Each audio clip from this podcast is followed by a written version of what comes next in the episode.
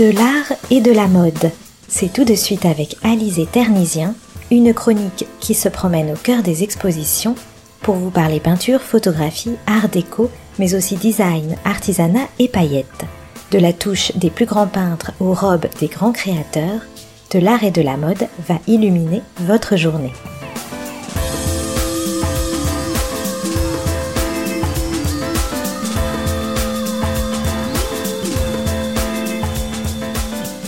Bonjour chers auditeurs.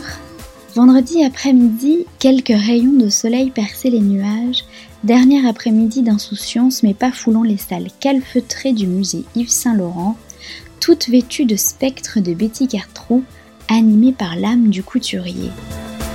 Je dansais dans une boîte et Yves m'a vu. Il m'a demandé de défiler pour lui, j'ai dit non, ce qui l'a rendu fou de désir, car personne ne lui disait non mais ça a été le début d'une vie entière ensemble.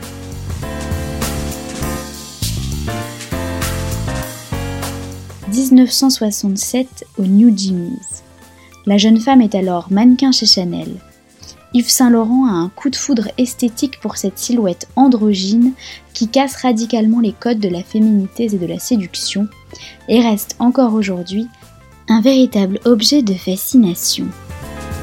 La silhouette androgyne et la personnalité de l'icône de mode séduisent immédiatement le couturier qui s'est déjà approprié le style masculin-féminin qui caractérisera sa maison de haute couture. Plus qu'une amie, une proche, Betty Catrou devient la muse d'Yves Saint Laurent qu'il appelle même son double féminin.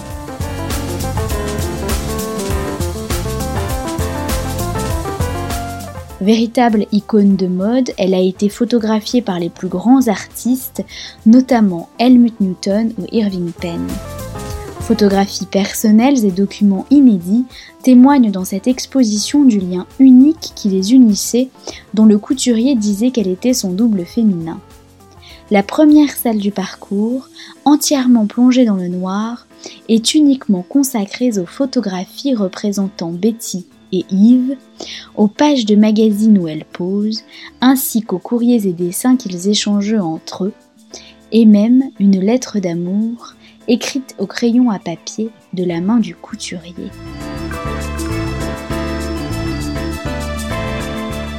Saharienne, jumpsuit, trenchcoat, tailleur pantalon et smoking figure ici l'appropriation du vestiaire masculin et son adaptation au corps féminin ce sont les plus belles pièces du vestiaire de Betty.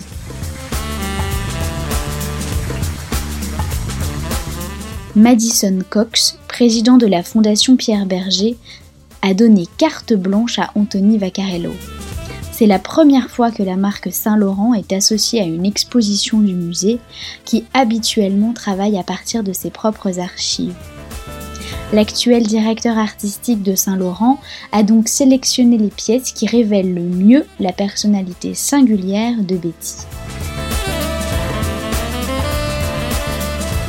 Au cœur de l'exposition, une touchante vidéo montre leur rencontre lors de laquelle la muse raconte la petite histoire derrière chaque tenue exposée.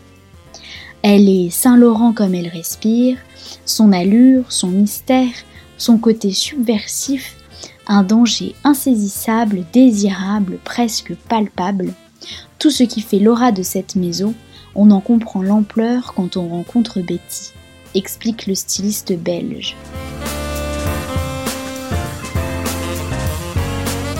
La collection personnelle de Betty Cartrou est constituée de 180 pièces haute couture, dont une grande partie sont des prototypes de défilés. Le must du must, nous raconte-t-elle. Comme pour toutes les expositions, elle se termine par l'émouvant studio de création d'Yves Saint-Laurent, que j'ai eu la chance d'avoir pour moi toute seule le temps d'un instant. Comme figée dans le temps, je m'attendais à ce que Moujik, l'immortel, passe la porte à toute vitesse pour rejoindre sa gamelle, qui l'attend toujours au pied du bureau de son maître. L'exposition est prévue jusqu'au mois d'octobre 2020. Bonne écoute à tous sur Art District.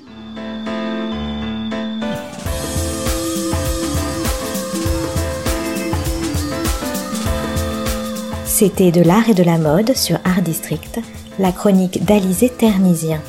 À retrouver chaque semaine et en podcast sur notre site internet artdistrict-radio.com.